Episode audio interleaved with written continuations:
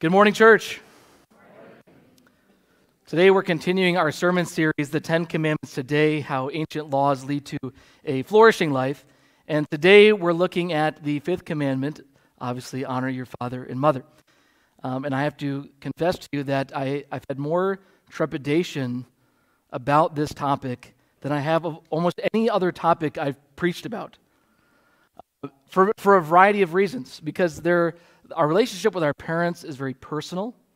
Um, it can be very life giving, but also it can be very harmful at times. And all of our experiences with our parents are very different. Uh, some people have been mistreated and abused by their parents. Other people have had, on this side, really godly parents who have raised them in the faith.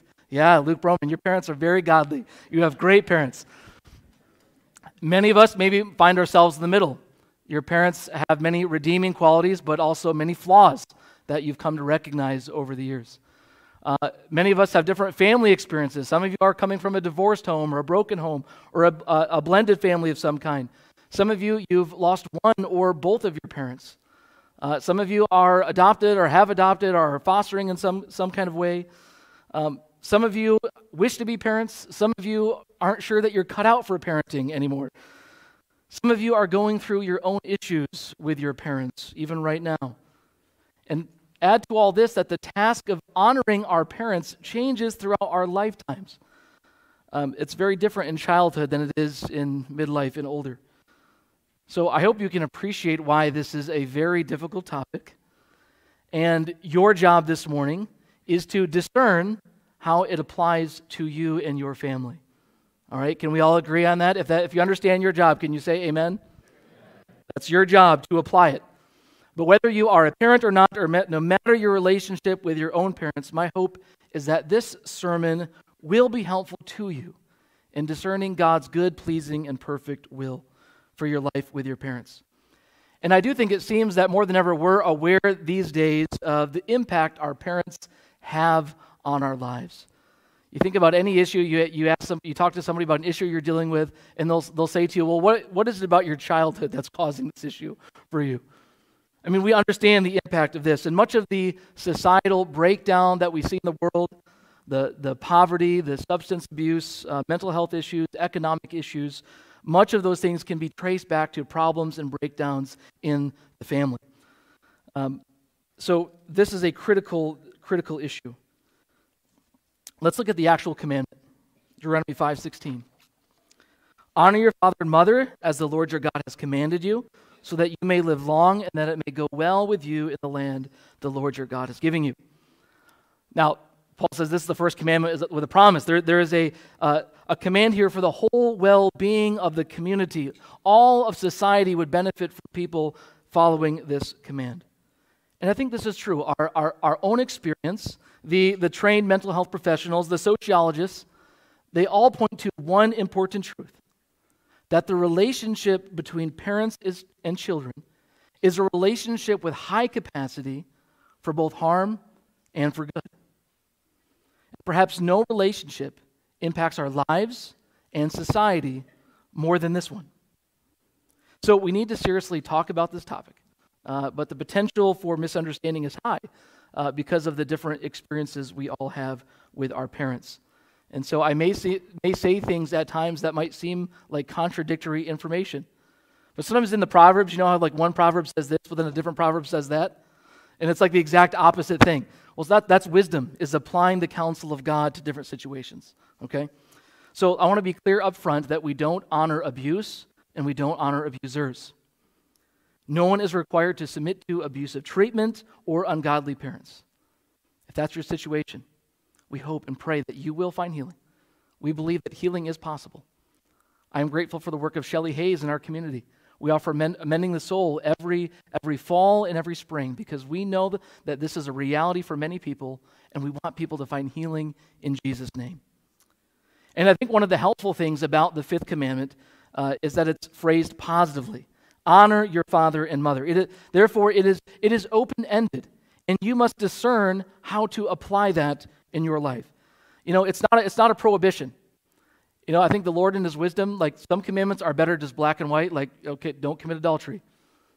period. You don't really need to interpret that all that much. That's important that it's black and white. But the Lord, in His wisdom, made this an open commandment so that we would discern what it means for us. And everyone's relationship with their parents is different, so therefore, how we apply it will look different, feel different, depending on that relationship. For some of you, that may mean more like putting into practice Jesus' command, like love your enemy and pray for those who persecute you from a distance. Um, for others, it will require much more than that. Another factor that is incredible, but also adds another nuance to this, is that through Jesus Christ, we have become the family of God together. And so among us, we have spiritual fathers and mothers in the church. Paul talked uh, himself about becoming a father in the faith to many, right? So the command to honor father and mother applies to the church as well. I like what Jen Wilkin wrote in her book. She says this Because the church is the family of God, we need be at no loss for fathers and mothers to honor, nor need we be at loss for spiritual orphans to parent. If your family of origin was a painful one, the family of God can be a haven and a recompense. If your family of origin was a happy one, how much more so the family of God? So, no matter where you are with your earthly parents, there are principles here that apply to all of us being the church. Go be the church, right? This applies to all of us. So, we're going to talk about two main things this morning. We're going to talk about being honorable parents and honoring our parents. And I mean that both for your family, but also for the church as well. So, being honorable spiritual parents and honoring our spiritual parents in the church. So, let's talk about being honorable parents. Uh, first of all, I think it's important to say that mother and father are honored equally in this commandment. I think significant in a society that was patriarchal in many ways. You know, but this goes back to creation. Adam and Eve were designed to rule together on God's behalf and steward all of creation for the flourishing of God's good world and the generations to come. And ideally, God designed us to grow up with a mother and father. And ultimately, that's the only way any of us come into existence. New human life comes from a mother and father. And that's the ideal way to raise children as well. The sociologists, psychologists, they already know what they have come to find out what God has already designed that children need mother and father, and they thrive best in that context. Both genders are important. Can human beings grow up to thrive without this? Absolutely.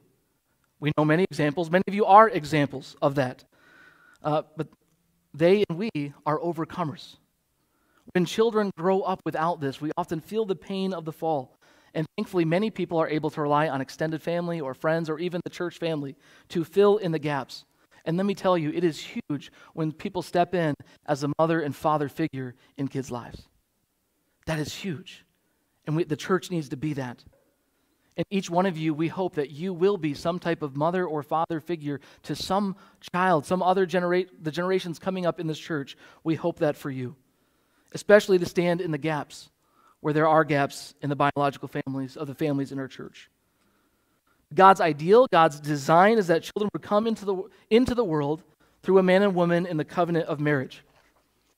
Now, that may sound really old fashioned to you, but I would challenge you that there has never been a better system, and no better system will ever be discovered than this one, because this is the one God designed. But biologically, becoming a mother or father doesn't tell you anything about what a father and mother are supposed to do. What, what is mothering? What is fathering? What does God expect of parents? I mean, clearly, parents need to keep the child alive. There has to be a, a well being and the, and the sheltering and feeding and all, all, those things, training, education. Those are not always given, but they are a basic requirement. Um, but I really want to talk about three things, uh, especially for Christian parents, to think about that we see in Scripture. And it's the responsibilities of modeling, training, and doing no harm. Modeling, training, and doing no harm. Those are the three most important things for Christian parents. The first, and I think most important task of parenting is to become someone worthy of honor, to be someone honorable, to be someone worth imitating. It's been said that you teach what you know, but you reproduce who you are. I mean, we all joke, don't we, about despite our, bef- our best efforts, we're becoming like our parents. Oh my goodness, right? Don't you see that more as you get older? It's like, oh my gosh, I'm becoming like my father or my mother. But that's true because the, uh, your character, what you value, what, what you prioritize, how you love your spouse, how you prioritize the church, how you spend money, what you buy or don't buy, how you give, what you're passionate about, what you speak about, what is the overflow of your heart, all of these things, your mannerisms, they get passed on just simply through osmosis. And that's going to be the biggest impact you make on generations to come is who you are, what they're picking up by the osmosis of your character. So, parents, your own discipleship matters the most. How are you growing in the Lord yourself is your first and primary task. And I really think that this is especially true because the command to honor one's parents assumes that these parents have made a covenant to live by the other nine commandments and the rest of the commandments of God, right? This is God. The people have made a covenant with God to be God's people, to love and fear Him above all things to follow all his commands, and so on. And that's why it's important to talk about first what these parents have committed themselves to before we talk about what it means to honor them. So, a parent should have no other gods before the Lord, no idols, no misusing his name. They honor the Sabbath and keep it holy. They, they are faithful to their spouse. They don't harm others. They don't covet other people's things. They don't steal. They don't lie, bear false witness. They speak the truth. In other words, they are honorable. They are the people of God. God wanted his people to flourish because remember, the, especially the context of Deuteronomy. The generation that uh, was at Sinai, they are passing away or have passed away. And the new generation is about to go into the promised land. And there's going to be all these nations that don't follow God and his ways. And there's the danger of the faith dying out in the next generation in the land. And so, what does God do? He activates the parents and he activates the community of God. Look at this in Deuteronomy 6. These are the commands, decrees, and laws the Lord your God directed me to teach you to observe. Again, observe, you practice it in the land you're crossing the Jordan to possess, so that your children and their children after them may fear the Lord your God as long as you live. How? By keeping all his decrees and commands that I give you and so that you may enjoy long life. So, the most important thing is parents in, this generation of the church as well would obey God, observe his commands, observe his statutes, to be the people of God, so that the children in the coming generations would learn to do the same. Why? Because they learn way more by what we do than by what we say. That's the biggest impact that we can make. So it's hard to train a child in a way that parents don't go themselves. But that training is also important. So we model, but we also train. Further on in Deuteronomy 6, it says this These commands that I give you today are to be on your hearts. Impress them on your children. Talk about them when you sit at home and when you walk along the road, when you lie down and when you get up. Or as Paul said in Ephesians 6, you are to bring them up in the training and instruction of the Lord. So, parents, our job is to, is to train and talk to our kids about the Lord, to teach them God's word, to teach them uh, theology, to talk to them about our faith, why we follow Jesus, and to give them that solid foundation in Christ. So, we're to model for them, we're to train them, and finally, to the best of our ability, we do no harm the Apostle Paul, I don't know if you, if you caught that, but he says, Do not exasperate or do not provoke your children to anger. So you think about maybe, you know, um, parents who have, you know, too much uh, kind of a, you know, I'm not, I'm not even sure what I'm saying, but not, not, that happens to me sometimes, I'm sorry. But the ways that we might like overparent, or maybe we're too tough on our children, or maybe our discipline is, is, is too much rooted in anger, or we think about any ways that maybe we might cause them to anger later on in life by our conduct, by our character, and by the words that we say to them. We can really do damage with our words, and we can really build them up with our words. And so we want our children to be glad that they got to have us as parents right? We want them to rejoice that thank you, God, that you gave me these people. who were so loving and so, God, so godly. Klyne Snodgrass, he talks about some of the practical consequences of, of this instruction. And I'm just going to read these, and maybe a, a, a, few of these will, will apply to you. These are just some ideas to think about. Uh, number one, creating a, a context. We can, there we go. Creating a context of grace, love, support, respect, and encouragement. Always speaking the truth in love.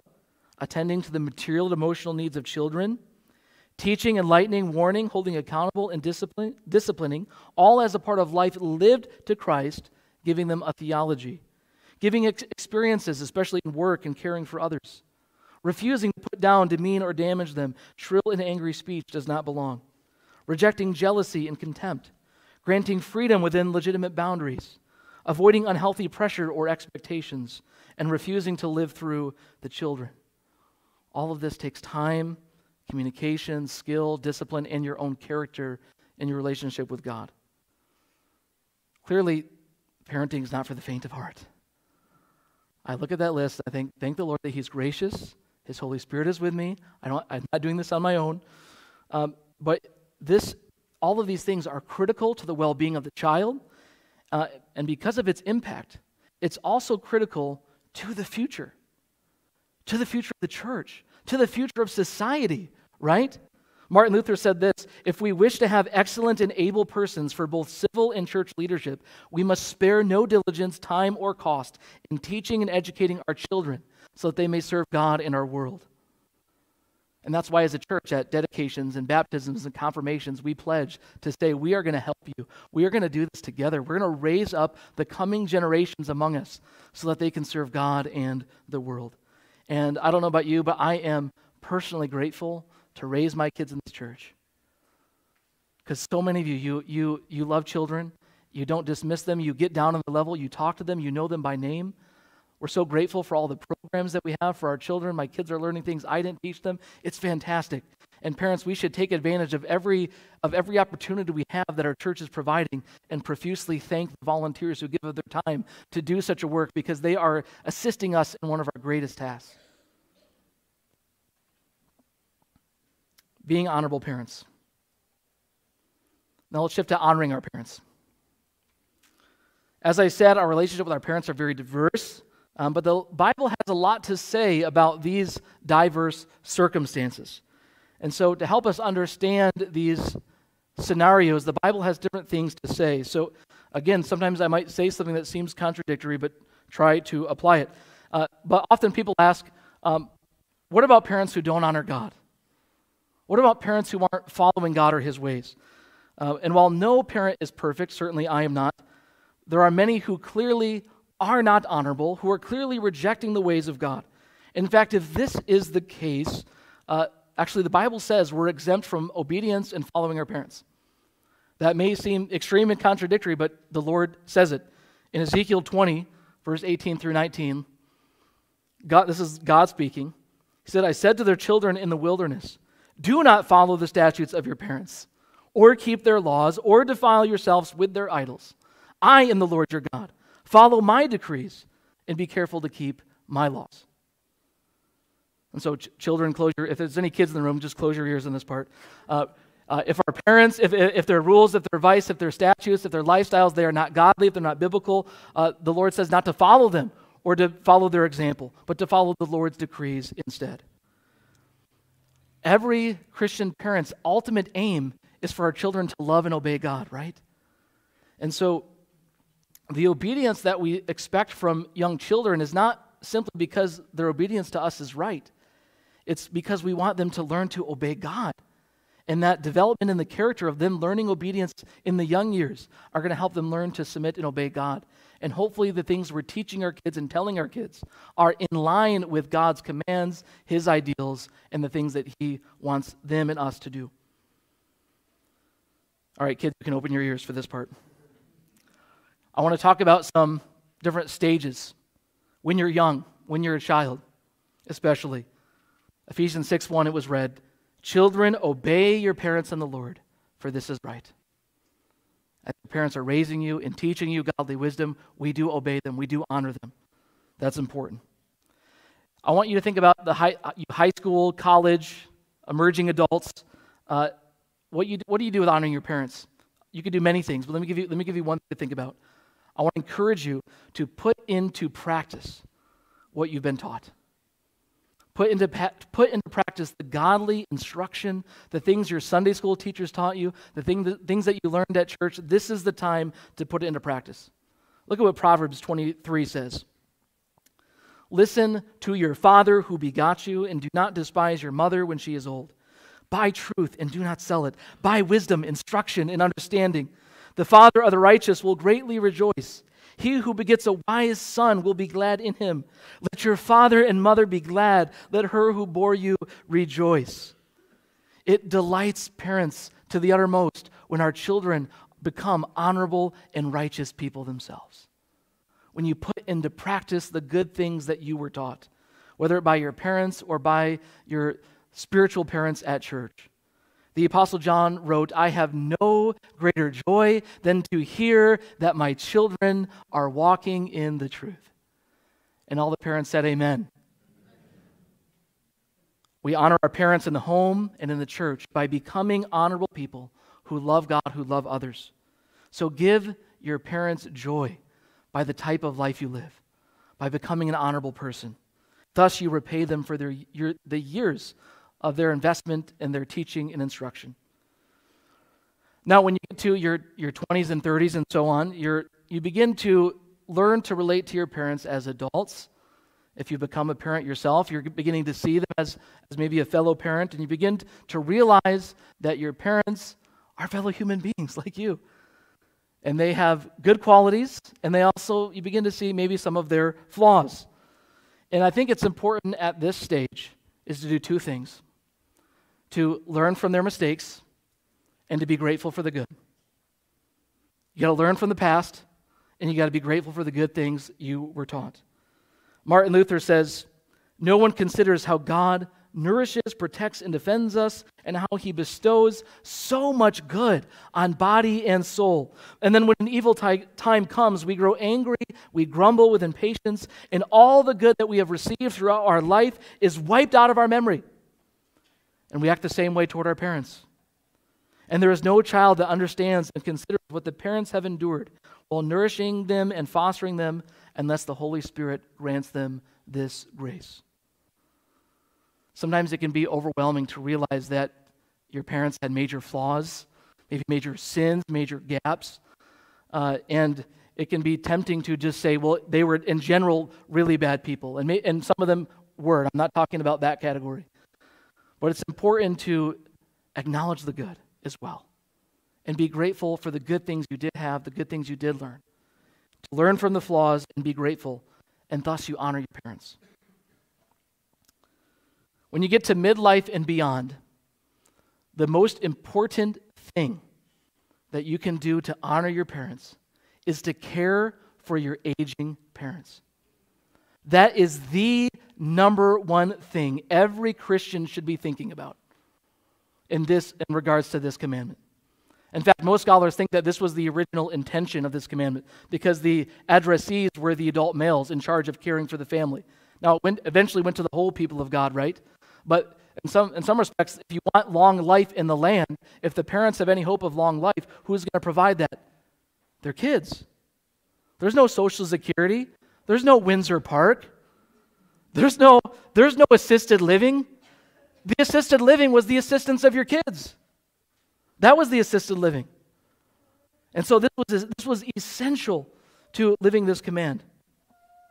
In fact, one of the J- Jewish wisdom traditions in the Apocrypha, Ben Sira, says this My child, help your father in his old age, and do not grieve him as long as he lives, even if his mind fails. Be patient with him. Do not despise him because you have all your faculties. This was written before the time of Jesus.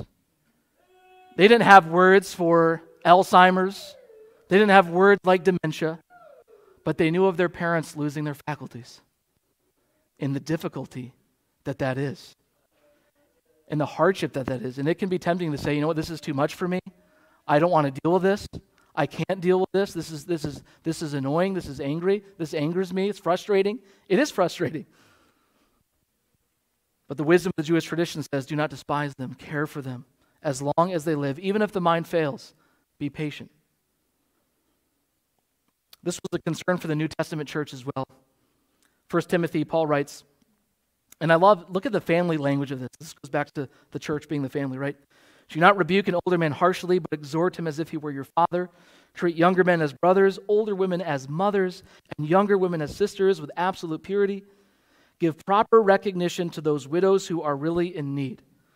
Now, for Paul, what he's saying is that the church is going to take care of the elderly widows in the congregation, the spiritual fathers and mothers of the church.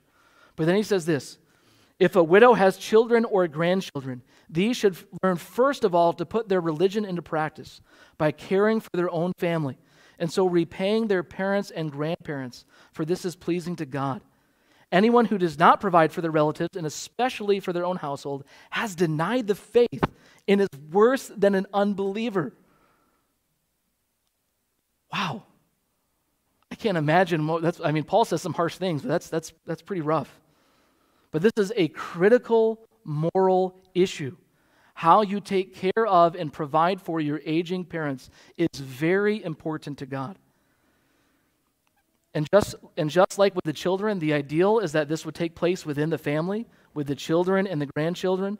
Um, but the church steps in where there are gaps. And the church must step in where there are, where there are gaps.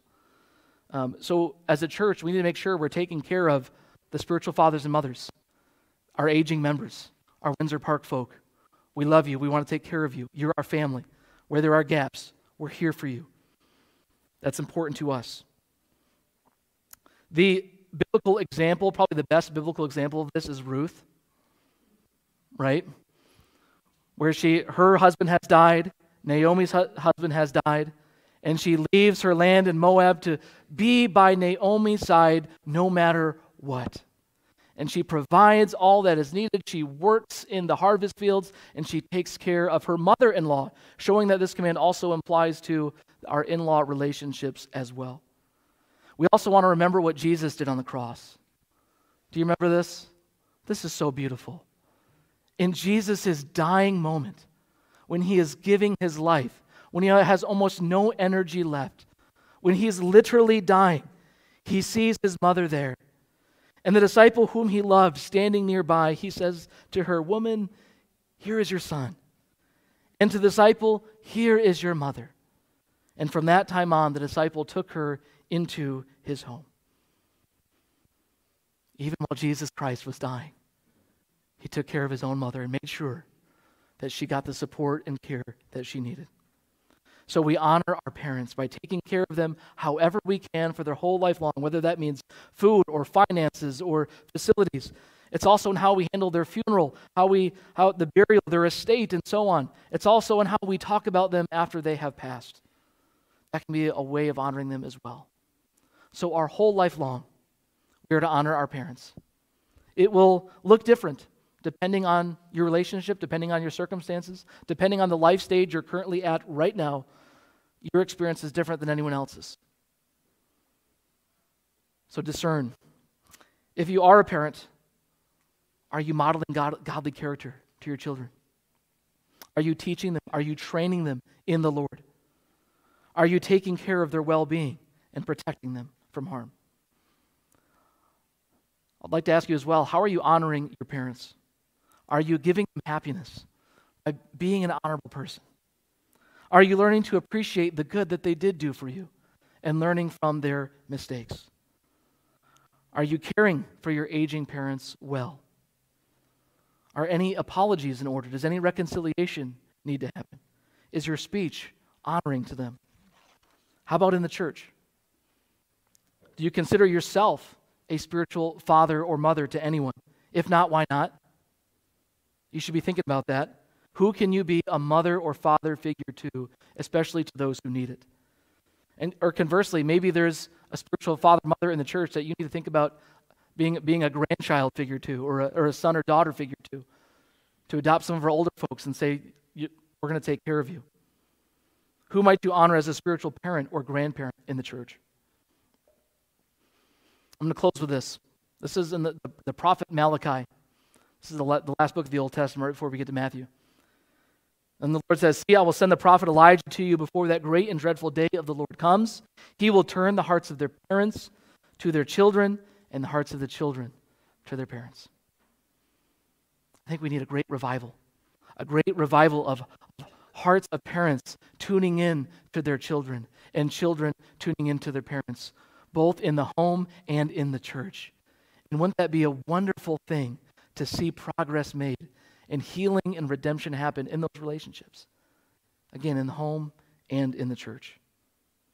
So may God give us the grace to see relationships between parents and kids healed, improved, and honor to happen. And may God give us the grace to see generations connected in the church like an extended family so that the coming generations can see the goodness and love of God, who is our good, good Father.